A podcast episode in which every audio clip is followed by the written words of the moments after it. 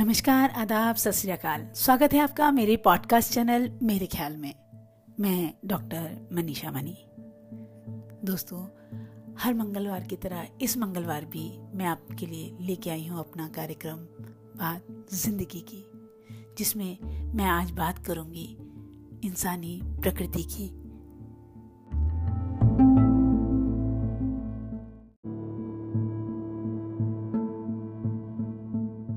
दोस्तों, ईश्वर के आगे मांगी गई हर प्रार्थना स्वीकार नहीं होती और हम उसे अपने भाग्य का लिखा मान लेते हैं।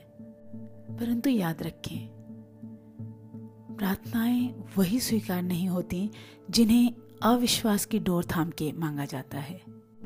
इसमें भाग्य का कोई दोष नहीं।